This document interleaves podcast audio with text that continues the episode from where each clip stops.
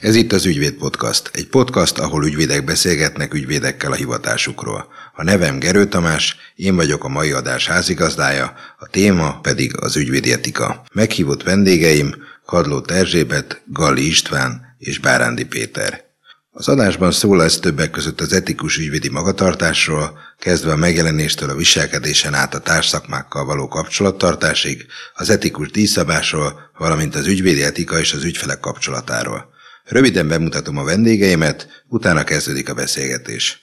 Kadló Erzsébet, az eltén diplomázott 1984-ben, 1986-ban bírói ügyészi szakvizsgát tett. 1984-től a PKKP-n fogalmazó, majd bíró. 1987-től címzetes megyei bíró. 1989-től ügyvéd, a Budapesti Ügyvédi Kamara tagja. 1988 és 2013 között az Alkotmánybíróság főtanácsadója. Galli István 1976 és 2018 között ügyvéd, 2019-től a Kamara örökös tiszteletbeli tagja. Volt a Budapesti Ügyvédi Kamara Fegyelmi Bizottságának elnöke, majd 12 évig az Etikai Bizottságának elnöke is. Emellett visszavonulásáig a Magyar Ügyvédi Kamara Fegyelmi Bizottságában fellebbviteli tanácselnök. Az 1980-as évek végétől folyamatosan az Igazságügyi Minisztérium szakvizsga bizottságának cenzora. A Magyar Érdemrend lovakkeresztjének kitüntetetje. Bárándi Péter az eltén diplomázott 1974-ben. Ügyvédjelölti gyakorlata után 1976-ban szakvizsgázott, azóta kisebb megszakítással ügyvéd. Szakterülete a büntetőügyek. 1983-ban a Budapesti Ügyvédi Kamara titkára lett, 1992-ben annak főtitkárává választották. A Magyar Kriminológiai Társaság elnökségi tagja, az LTAEK meghívott oktatója, 2002 és 2004 között igazságügyi miniszter volt. Akkor kezdjünk is bele.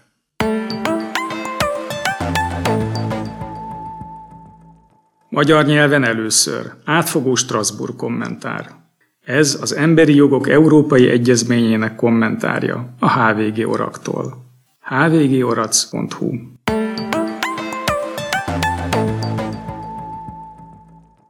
Mai műsorban tegeződünk, mert hogy az ügyvédek egymást között tegeződnek. A műsor témája az az ügyvédhez méltó magatartás. Az ügyvédi hivatás rendet számomra az ügyvédi hivatás szabadsága, függetlensége tette vonzóvá, de azért az ügyvédi hivatásrendhez hozzátartozik a felelősség. A felelősséggel kapcsolatban pedig most azt fogjuk vizsgálni etikai szempontból, hogy mit jelent az, hogy ügyvédhez méltó magatartás. Én az etikai szabályzatban megtaláltam azt, hogy mi az, ami ügyvédhez méltatlan, az a magatartás, ami az ügyvédségbe vetett közbizalmat rontja. Először is Istvánhoz fordulnék, de aki 12 évig voltál az ügyvédi etikai bizottság elnöke, hogyha egy kezdő kolléga fordul hozzád, mi az lenne az az első tanács, az egyetlen dolog, amire elsődlegesen oda kell, hogy figyeljen?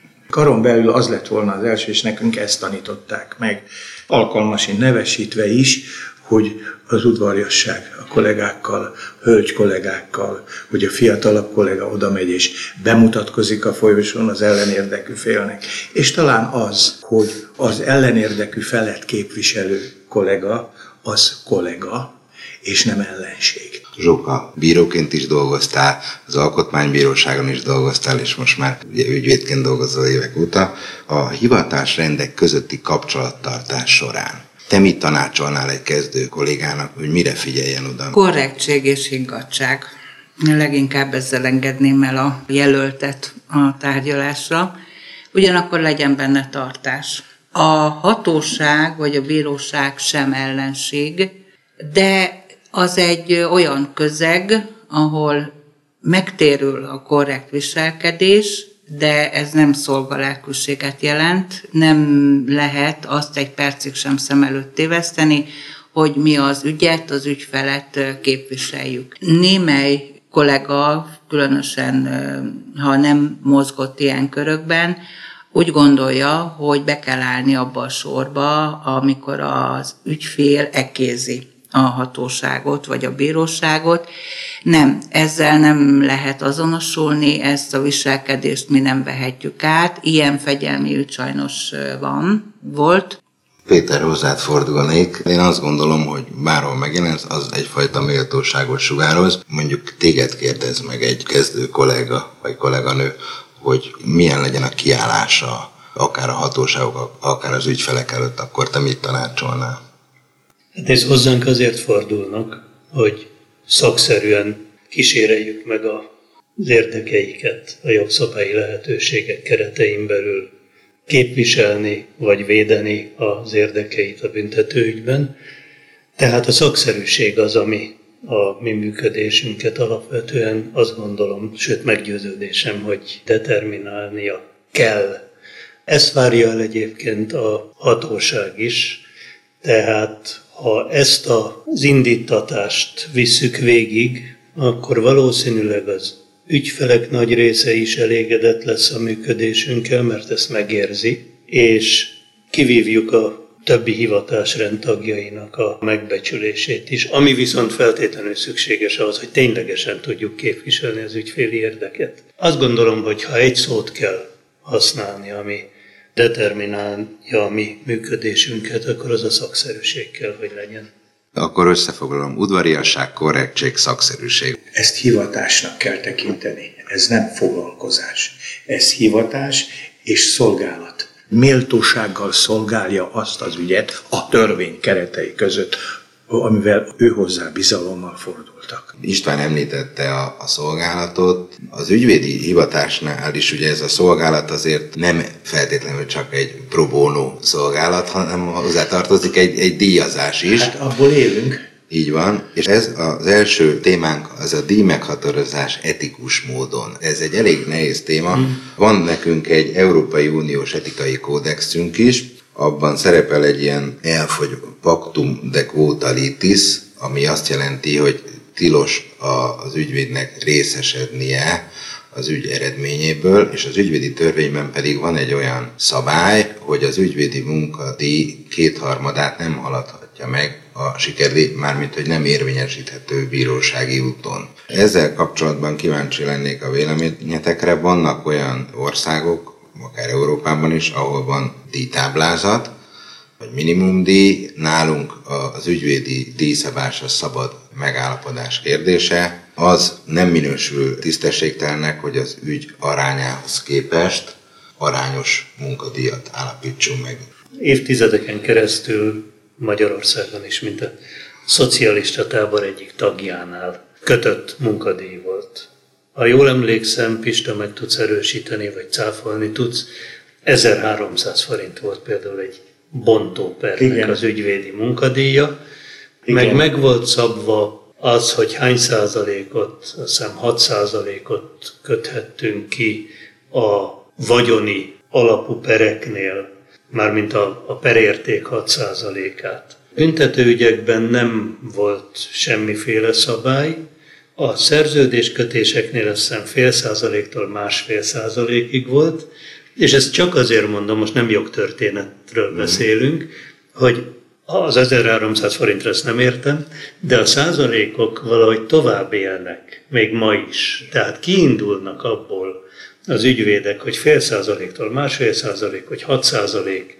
Bejött ugye a Nyugat-Európából és az angol százvilágból az óradíj, ahol tulajdonképpen a magunk elhelyezése az ügyvédi presztiskálán abból indulunk ki, hogy az az óradíj az 30 ezer forint, 75 ezer forint, 200 ezer forint mennyi, és akkor azt az ügyfél elfogadja, vagy nem. Akkor jól lőttük be magunkat a presztiskálán, vagy rosszul lőttük be magunkat a presztiskálán.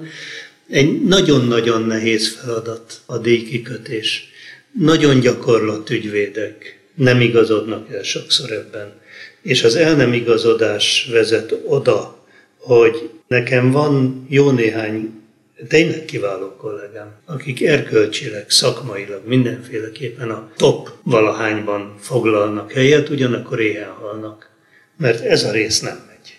ügyfélhez igazítottan lehet változtatni az óradíjat? Abszolút etikusnak tartom, egyrészt, másrészt pedig, hogy az ügyhöz mérten is. Tehát az ügyfél és az ügy az azért egy párost alkot, amikor megpróbálja az ember belőni a munkadíjat. Nyilvánvaló, hogyha például van egy ügy, ami engem nagyon érdekel. Tehát a tényvázlat felvételekor úgy néz ki, hogy ez olyan problémát hoz, ami még eddig nincs megoldva, vagy legalábbis nem jó a gyakorlat, ezer okot tudnék most sorolni, akkor lehet, hogy én azt az adott ügyfélnek szerényebb díjazásért is elvállalom, és még nem is biztos, hogy ebben az a döntő, hogy ő tehetős vagy nem tehetős. István, nem tudom, kártérítési pereket vittél. Mi az a százalékos sikerdíj, ami még etikus? De ugyanezt fölvethetném, amiből ugye politikai botrány lett a börtönviszonyok miatti kártérítések kapcsán, hogy túl magas százalékos sikerdíjat kértek kollégák, vagy állapítottak meg, vagy állapodtak meg az ügyféle. Tehát mi az a százalékos arány, ami már nem etikus. Ez belövi a piac. 50 százalék olyan, amikor nem maradott, ahol az 50 százalékot kérik. Van ugye egy olyan mondat, amit én mindig elmondok a mellettünk felnövő fiataloknak, főként a lányoknak, mert ők ugye szubjektívebbek, hogy bejön az ügyfél, akkor nem ügyünk lesz, hanem az ügyfélnek van ügye, amiben te segítesz a törvény adta keretek és a lelkiismereted alapján. Ez ide is kivetül. Ha már 50%-ot kötnék ki, akkor ügyünk van. Nem szabad még ebben a vonatkozásban sem, az én álláspontom szerint, ügyünké tenni az ügyfél ügyét, az ügyfél nyer vagy veszít, ha nyer, akkor kiköthetek 25%-ot, 20-at, 15-öt, attól függően, mitől függően? Attól függően, hogy mekkora a pertárgyérték, attól függően, hogy mennyire nagy a rizikója a perindításnak, attól függően, hogy ténylegesen tudja egy pernyerés nélkül honorálni az ügyvédi tevékenységet az ügyfél, vagy csak akkor, ha megnyeri, ez mind befolyásolja, de nem mehetek föl az én meggyőződésem szerint odáig, hogy közössé váljon az ügyünk. Van egy kategória, ami ugye most már Magyarországon is elterjedt, és én nem vitásan csinálom is, ez az eljebb előtti képviselet. Nem csak büntetőügyben, polgáriban is, cégügyben is, tehát én minden kategóriát viszek ebben mhm. a körben. Azt látni kell, hogy mire bejön az ügyfél, ugye mindenki tudja, hogy az eljebbig eljutni, az sok-sok kis lépcsőt visz, vagy tételez föl. Jogerős döntés, nagyon sokszor felülvizsgálat, kötelező most már kimeríteni az alkotmánybíróságot, lassan két éve lesz, hogy be se fogadják anélkül, már ahol ugye nem kizárt az AB eljárás. Látni kell, hogy mire bejön egy egyebes képviselettel, addigra ő neki már hát nem mondom, hogy forintja sincsen, de mondjuk úgy, hogy a nem annyira szegény ember is már eléggé padlón van. Tehát eleve észszerűtlen a munkám értékét meghatározni ahhoz, én tudom, hogy mennyit ér egy egyéb előtti képviselet, de eleve az esetek 90%-ában észszerűtlen közelébe járó összeget mondani, hogy na akkor azt tessék nekem kifizetni. Még egy dolog kéne nézni azoknak is, akik egyébként az európai kódexeket alkotják, és az ügyvédi etikai kódex is ilyen, hogy az ügy kifutása például ezekben az esetekben milyen. Vagy amikor kézen közön nagy nehezen a luxemburgi bíróságig próbálunk eljutni, hát ugye oda közvetlen keresettel nem is nagyon tudsz, Először is lehet, hogy az első körben elkasszálják a dolgot, hát akkor annyit buktál rajta, ha semmit nem fizettek, hogy a felkészülésed, a megírásod, a benyújtásod, a teljes ügyirat áttanulmányozása, ami már előtted lévő fázisokra figyelemmel igencsak terjedelmes, és azt azért végig kell nézni. Nem szabad úgy nekiülni az ilyen ügyeknek, hogy amit az ügyfél mond, hogy neki mi a szívfájdalma. Nem, sajnos nagyon sokszor közelében nincs annak az ötletnek, amivel el lehet menni Strasbourgba. Ha elkaszálták, így jártál, meg az ügyfél is így járt. Elvileg még föl lehet vetetni, meg lehet kísérelni, hogy hát nézzék meg még egy körben, de hát ez természetes személyeknél nem nagyon vezet eredményre, bár most én úgy tudom, hogy éppen van egy ilyen ügy, amit a természetes személyek jogi képviselője jutatott el ebbe a kategóriába. Ha azonban beindul a verklé, akkor kommunikálják az ügyet az állammal. Akkor ugye rögtön megkezdődik a levélváltások több fordulója, most már általában több forduló, ezek mind ékes angol vagy francia nyelven. Tehát ennek eleve meg kell lenni, ne is vállaljon, aki ezzel nem rendelkezik. Nekem úgy kell neki indulni, hogy ez a forduló lesz. Na most azért ez nem kis munka ezeket a reflexiókat megírni, ugye válogatja persze, hogy mennyi, hogyan lehet ennek az értékét reálisan belőni, amikor bejön az ügyfél, és hogyan lehet azt mondani, hogy mennyi lesz a kétharmad. Tehát ez az Európai Uniós Etikai Kódex, ez teljesen rossz ebből a szempontból. Ezért aztán, meg ahogy eleget tegyünk mindennek, meg a magyar ügyvédi törvénynek is, jönnek a, most itt nem részletezendő, külön megállapodások, hogy törvényessé tud tenni azt, hogy egyébként ne nulla forintért dolgozzál. Mikor fizessen az ügyfél? Na hát ez az. Ugye ez a büntetőügyekben. Akkor, amikor le van csukva egy családfő, akkor azzal jön a családja, hogy eladjuk a házat, a kocsit, a lovat, mindent, és fizetünk, amennyit ügyvéd úr kér. Ugye ez megint egy etikai kérdés, hogy ebbe az ember nem megy bele hanem azt mondja, hogy intézzük ezt az ügyet, csináljuk, majd ha kijött a családfő, majd ha látjuk már, hogy mekkora ez az ügy, mert egyelőre annyit tudunk, hogy le van csukva. Tehát mire kialakulnak az ügynek a keretei, mire a család berendezkedik arra, hogy ez az ügy van, majd akkor állapodjunk meg. Akkor persze megvan annak a veszélye, és ezt ismerjük el, hogy a családfő kijön, soha nem látunk pénzt. És csak jelzésképpen még egyet. Teljesen másként vetődik föl ez a mit kössünk ki, hogy kössünk ki, és mennyit kössünk ki probléma egy úgynevezett nemzetközi ügyvédi irodánál, tehát egy olyan irodánál, amely partnere egy hatalmas ügyvédi világcégnek. Ott a világcég szabja meg azért azokat a szempontokat, nem a kereteket, de a szempontokat, amik alapján nekik ki kell kötni Magyarországon, ugyanúgy, mint Izlandon a munkadíjat. Érintettétek már a megjelenést. A ügyvédi etikai kódexben az első pont az etikai elvárásokkal kapcsolatban az, hogy az ügyvédi hivatásrend tagjainak az ügyvédség hagyományainak megfelelően kell viselkedni a, más hivatásrendeknek a képviselőivel, illetve a bíróságok előtt.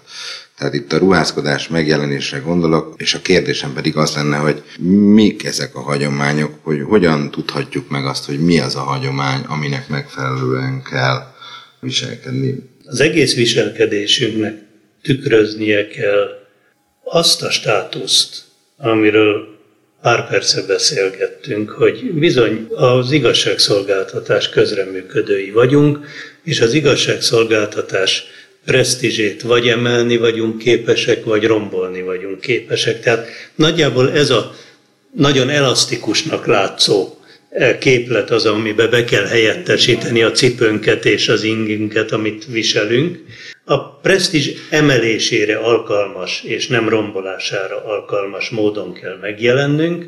Ebben benne van a cipő, a nyakkendő, a hajviselet, de főként a fellépés, a viselkedés. Az a viselkedés, amivel közelítünk a másik hivatásrend képviselőjéhez, ahogy köszönünk neki, mondjuk kezit csókolom bírónővel, vagy jó napot bíró úrral, akkor is, ha egészen más a viszonyunk vele, ha baráti viszonyban vagyunk.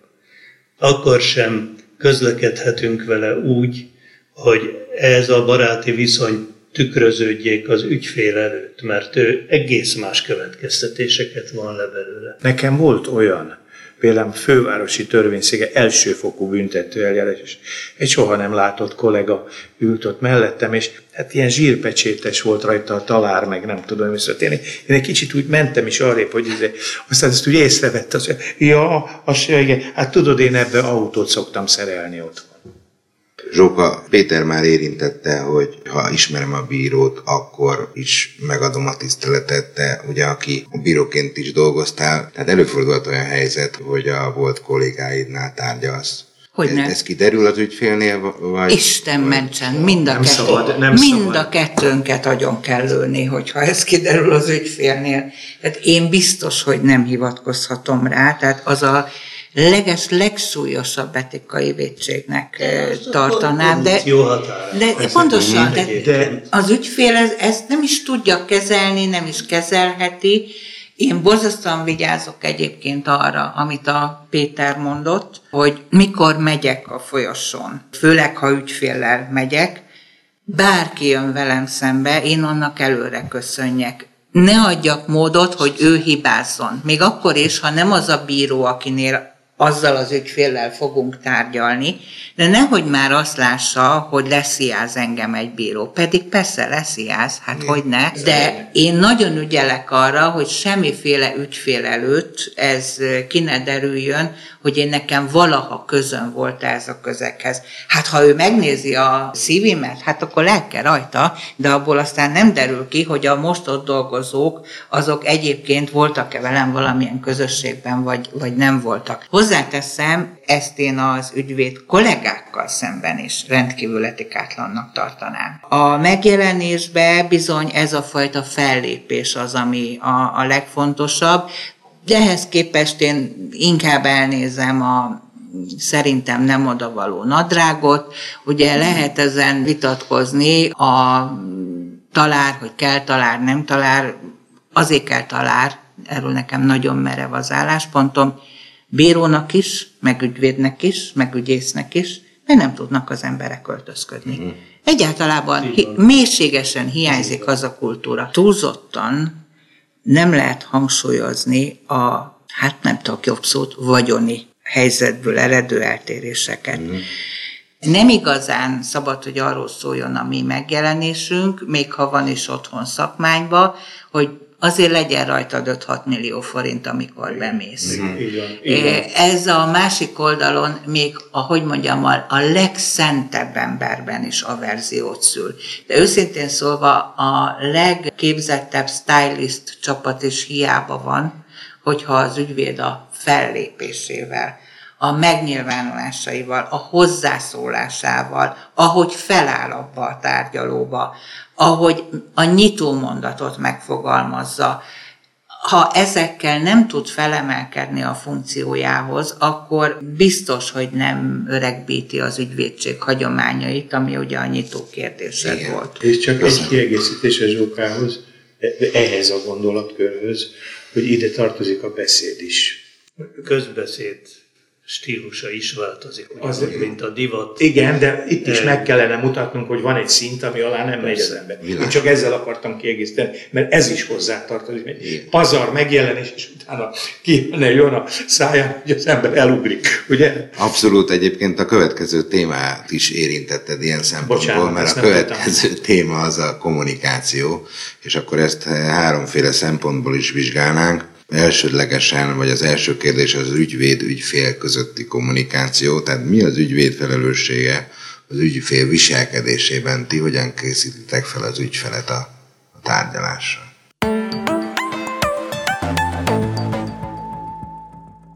Magyar nyelven először. Átfogó Strasbourg kommentár. Ez az Emberi Jogok Európai Egyezményének kommentárja a HVG Oraktól. hvgorac.hu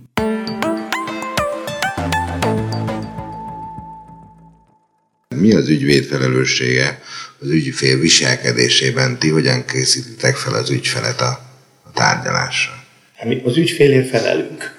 Egy bizonyos szintig. Róka, te, te rászólsz az ügyfélre, ha rossz irányba halad a Rá. meghallgatás? Rá is kell. Rá, rá szerintem ez nekem dolgom, kötelességem, én eleve elmondom, ha ugye főleg bírósági szakaszban, amikor már nélkülem is önállóan kommunikál, ugye kérdést tehet fel, észrevétel tehet, önállóan tesz vallomást, hangnemtől kezdve stílusig mindenre felkészítem, az értelmiségét is. Annak meg azt kell elmondani, hogy nagyon érdekes dolgokat fog tudni elmondani a bírónak a tervezési folyamatáról a háznak, de ez rohadtul nem fogja érdekelni, amikor a foglalkozás körében elkövetett gondatlan veszélyeztetésben azt tárgyaljuk, hogy egyébként mi is volt az oka annak, hogy olyan kis vihartól az a fal beomlott, vagy mondhatnék bármi más példát.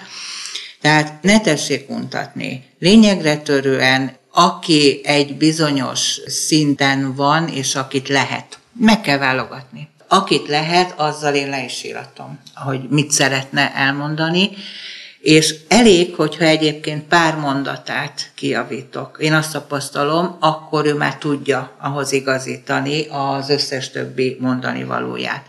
Van olyan ügyfél, hozzáteszem, aki eleve azt mondja, hogy ügyvédnő, én hajlamos vagyok, hogy elszabaduljak, tessék valami jelet adni, vagy hát nem tudok jelet adni, hát ugye ez tilos is a tárgyalási viselkedésben, de kénytelen vagyok rászólni. Érdekes módon ezért még nem fenyegetett meg egyetlen bíró sem rendbírsággal, hogyha odaszóltam az ügyfélnek, hogy uram, tessék egy kicsit megnyugodni, kérjünk szünetet, tehát egy csomó ilyen feloldó mondat van. A megjelenésben is igyekszem elmondani, nyilván a helyzetéhez mérten, hogy azért hogy kell megjelenni. Én nem előírásokat fogalmazok meg, hanem tanácsokat adok. Más kérdés, hogy én magam is jártam úgy, hogy elmondtam ugyanazt, amit egyébként szoktam a ügyfélnek, majd kaptunk hat évet első fokon, és akkor azt mondta, hogy na de ügyvédnő, hát én még szépen fel is öltöztem. Ez igaz.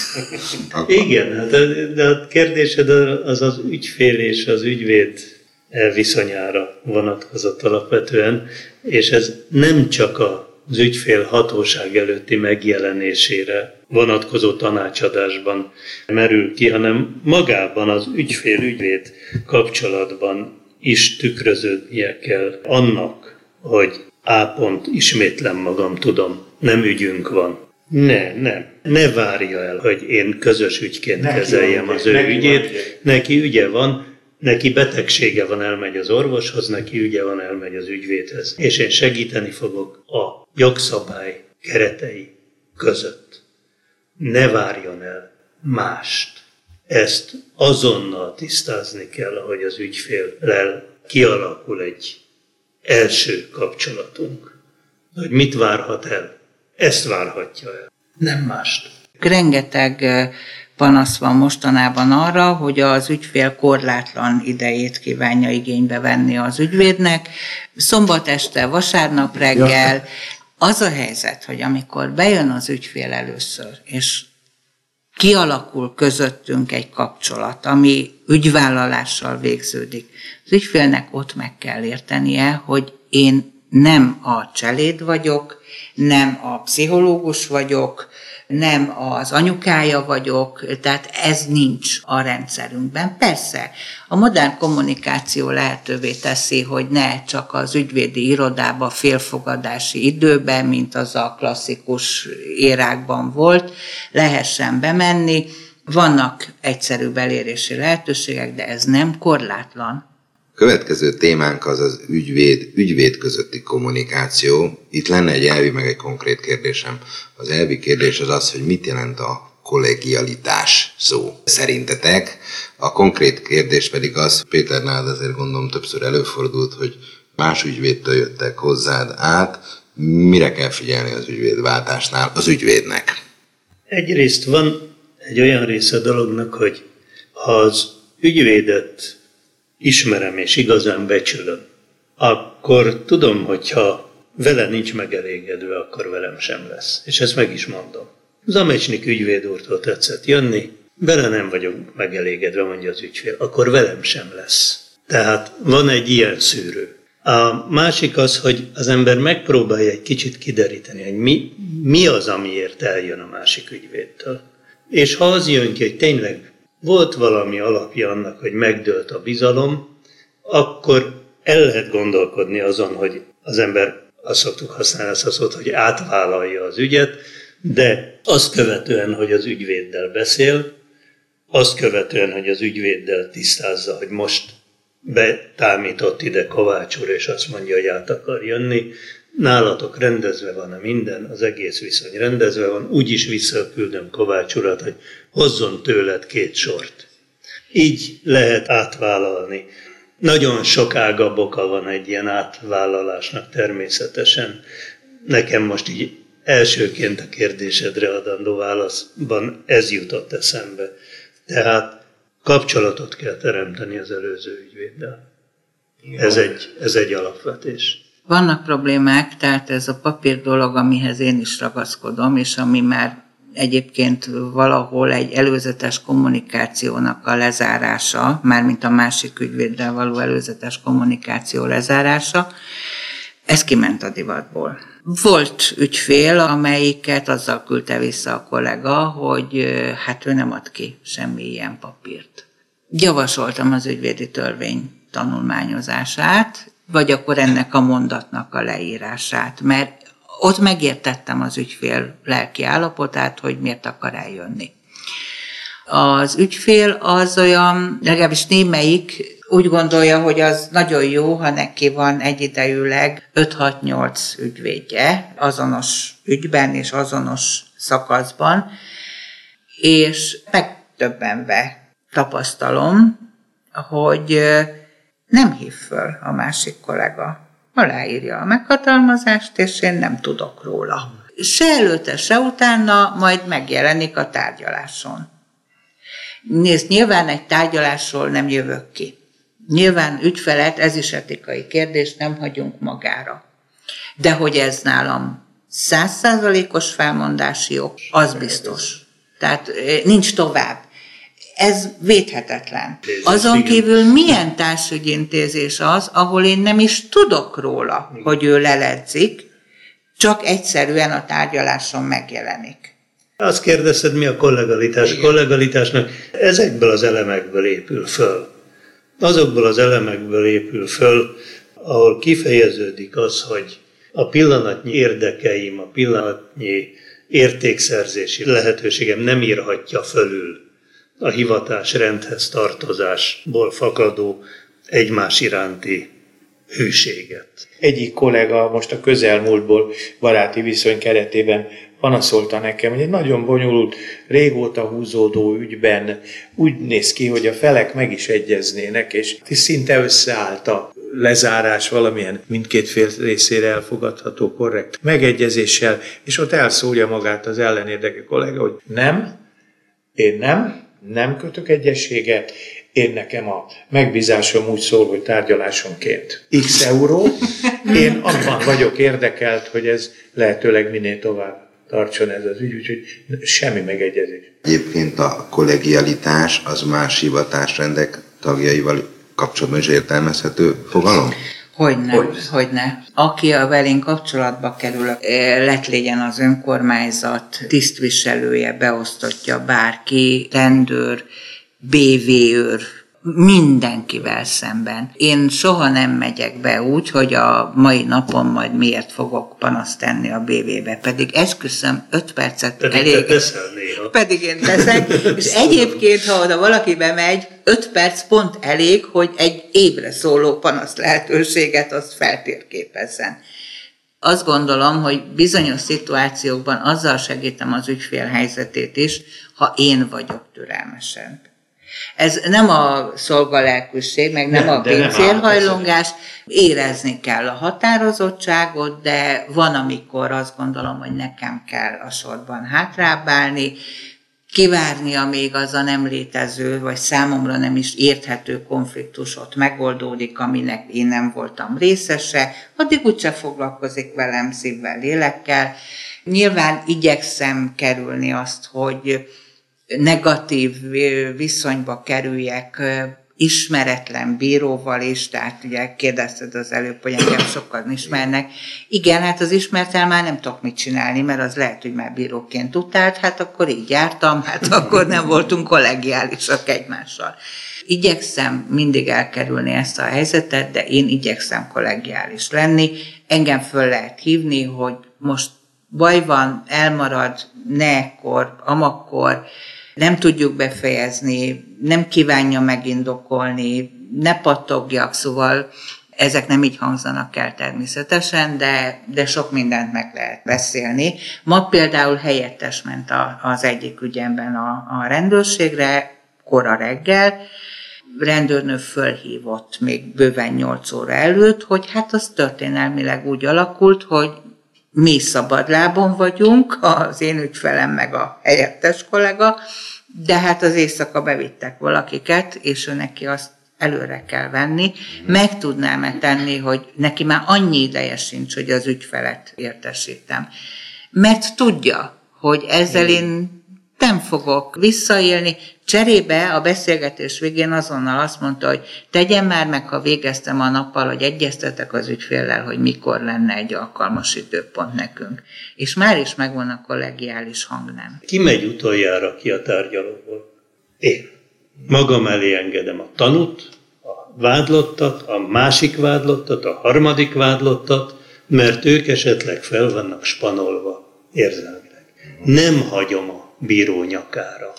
Ez csak egy példa, de azt hiszem, hogy tükrözi azt, hogy mivel tartozunk Igen. úgy egymásnak, vagy visszakapom, vagy nem. De nem azért csinálom, hogy visszakapjam, hanem azért csinálom, mert benne van a szoftveremben ez a mert ez hozzá a, tartozik a habitusodhoz. Ez az együttműködési. Így van. Megfigyelünk a másikra. Megfigyelünk a másikra. Ez a kollegialitásnak is a, a, az egyik megnyilvánulását, arról beszélünk. Nehéz ezt, ezt így teljes körűen körülírni. Annak idején a másik oldalon is megtapasztaltam egyébként ügyvédek részéről hasonló dolgokat, mint a Péter, apróságokkal és azok az apróságok voltak a legfontosabbak, és estek a legjobban. Volt például, hogy ügyvéd fölhívott a hivatali telefonon, amikor már elmentek a tárgyalóból. Nem tudja, hogy mi volt a probléma, de nem voltam ma a régi. Örül, hogy nem ma hoztunk ítéletet. És akkor tudtam, hogy minden rendben van, valószínűleg lehetett valami félmondatom, mert mindenki emberből van, amiből ő megérezte azt, hogy valami nem stimmel, valóban nem stimmelt, de ezt például tudtam, hogy mi egy életre jól vagyunk egymással, miközben óriási csatákat vívtunk a tárgyalóteremben. Utolsó előtti témánk az a titoktartás összeférhetetlenség. Ugye nyilván itt megkülönböztettünk ügyvédi titkot, védői titkot, ami szigorú vagy abszolút.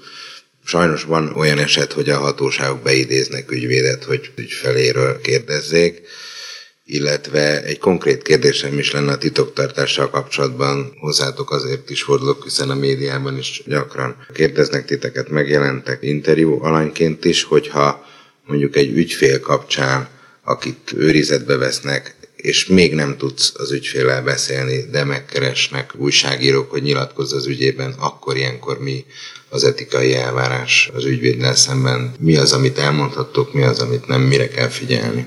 Hát van egy általános megközelítés az ügyvéd konkrét ügyben tett nyilatkozatai tekintetében, hogy általában nem szabad nyilatkozni.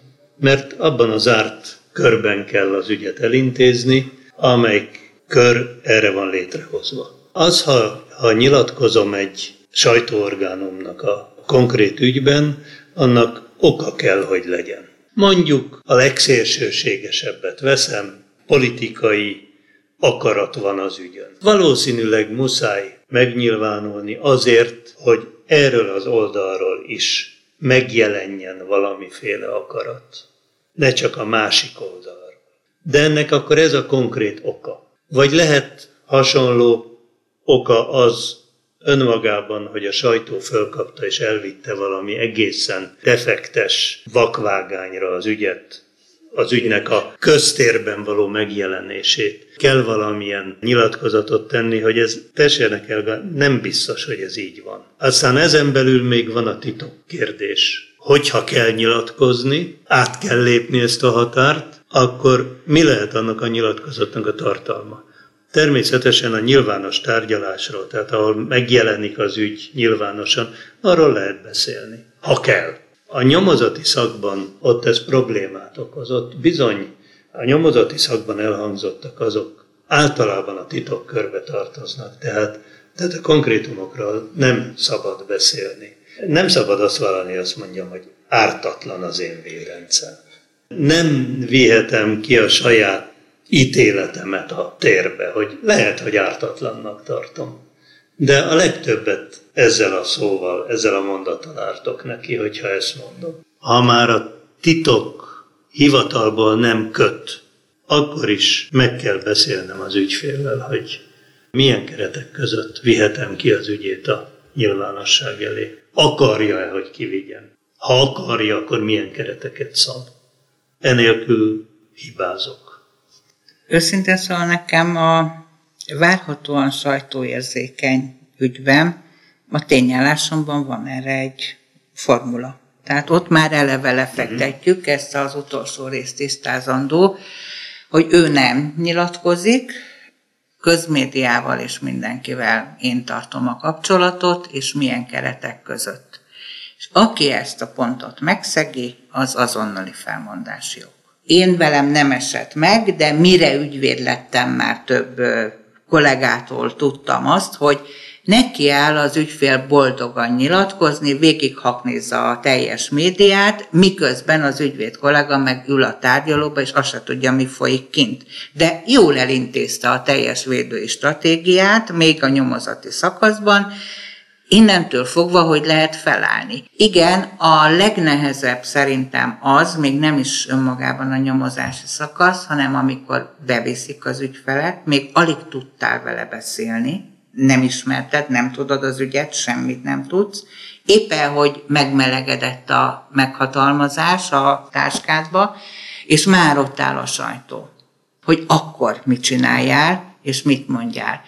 Azt én nem tartom szerencsésnek, amikor így az ügyvéd az keresztül gázol a média hadseregen, az inkább a verziót szül. Valamit kell mondani, de azt akár itt is elmondhatom, meg minden sajtósnak tudnia kell, értelmes ügyvéd ilyenkor nem fog semmiféle érdemi dolgot mondani. Lehet 2000 mikrofonnal támadni, nem fog mondani. Mert még az se sikerült tisztázni az ügyféllel valójában, hogy mit akar, majd ő mit akar ebben az ügyben, és egyetem milyen ügye van neki etikus bírálni mondjuk rendőrséget, ügyészséget, bíróságot egy ügyvédnek a sajtó előtt? Hogy mondjam, véleménynyilvánítási szabadság van, pláne utólag esetleg elmondani valamit, amivel nem ártok az ügyfelemnek, mert hát hiszen az a lényeg, azért vagyok, hogy segítsek. És nem ártok az intézménynek se. Ezeket így el lehet mondani, persze megint úgy is lehet mondani, hogy a kocsis azonnal megérti, hogy miről van szó, meg ezt körül lehet írni mondjuk mopasszani szinten. De nem mindegy, hogy, hogy milyen kifejezésekkel, és igen, nekünk igenis azt mondom, hogy a hatóságoknak, tehát a igazságszolgáltatásban résztvevő hatóságoknak úgy általában, ha szabad azt mondani, hát nem illik rombolni a tekintélyét. És ami pedig a titokhoz tartozik, amit velem az ügyfél az ügyel kapcsolat közöl, az elvileg az ő titka. Lezárnám a beszélgetést egy utolsó kérdéssel. Itt végigvettük az etikai szabályok megtartását. István, te, aki voltál ugye etikai bizottsági elnök 12 évig, szerinted etikai eljárások lefolytatása mennyiben csökkenteni ugye a fegyelmügyek számát, mert kevés etikai ügyről tudunk, amit valóban lefolytat az etikai bizottság? Én nem tudom, hogy most hogy zajlik az utolsó két és fél évben, de nekünk számos ügyünk volt, amit mi letárgyaltunk ügyfélnyilvánosan, mert ezek ugye ügyfélnyilvános ügyek, tehát ezt nem vittük ki. És például, ha úgy láttuk, hogy itt ez több, mint etikai kérdés, azt áttettük, nem volt sok, évente 5-6, de ahány ügyet áttettünk fegyelmire, mindegyikből lett fegyelmi. Aztán, hogy annak mi lett a végén, azt nem tudom, de mindegyikből fegyelmi lett, és akkor előttünk mind etikai eljárás megszűnt. Nagyobb súlyt kellene adni, ez az én privát véleményem kamarán belül, nagyobb súlyt kéne adni az etikai ügyeknek, legalább kamarán belül kitakart névvel, stb. De azért ugye egy kis ismertetést kéne tartani, hogy ezért az etikai bizottság elmarasztalta XY-t, nem kell még a név se. Mert az a magatartás, amit cselekedett az etikai bizottság megállapítása szerint, tehát az ott megállapított tényállás szerint, hát sérti a etikai szabályzatot. Én nagyobb súlyt adnék neki, és ha ez így lenne, de ez csak az én privát magánfeltételezésem, mert a jelen gyakorlatot hát értelemszerűen nem ismerem. Én, én szerintem ez csökkentené a fegyelmi ügyeknek a számát, mert a mi időnkben is nagyon sok fegyelmi abból eredt nagyon sokszor, hogy nem is az ügyfél jelentette föl, vagy az ügyfél jelentette föl az ügyvédet, de ügyvédi biztatásra, hát a beadványból láttuk, hogy ezt nem, nem mit tudom én, XY kárpitos írta, hanem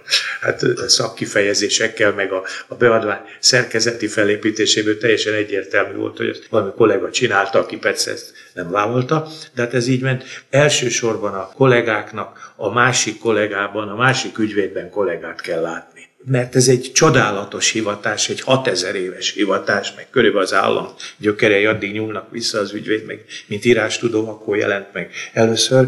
Egy 6000 éves hivatás, ahonnan világtörténelmi személyiségek kerültek ki. Ilyen Abraham Lincoln például. Nem úgy lettem ügyvéd, hogy mentem az utcán, azt egyszer csak fügy szó, hopp, én meg ügyvéd vagyok. Hát nyilván nem, az csiszolták az embert, kudarcok érték az embert, néha esetleg még terelgették is az embert, jó értelemben véve, és ma nagyon sokan átjönnek, például rendőr, ahol a hatalomhoz szokott, legyünk őszinték, és fölvesz egy jelöltet.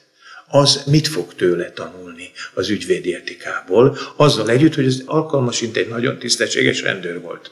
Tehát más a rendőri hivatásgyakorlás, és más az ügyvédi hivatásgyakorlása. És pláne más, ha volt rendőr, ügyvéd lesz. Mert nagyon sok úgy jött át, és ezt fegyelmikből tudtok, nagyon sok úgy jött át, hogy elkezdett úgy ügyvédkedni, ahogy addig a másik oldalról elképzelte, hogy hogy ügyvédkednek, és annak a valósághoz hát nem sok köze volt.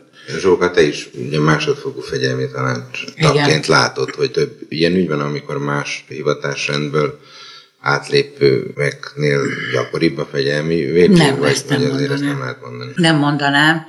Az a probléma, hogy ami már elénk kerül, az már szóba se jön, hogy az etikai védség lehetett volna. Tehát az olyan súlyú már ma, Persze. ami oda Persze. kerül, hogy fel sem merül az a kérdés, hogy most akkor válasszon az illetékes szignáló, hogy hát ezt lehet, hogy inkább etikai síkra kéne terelni, Igen.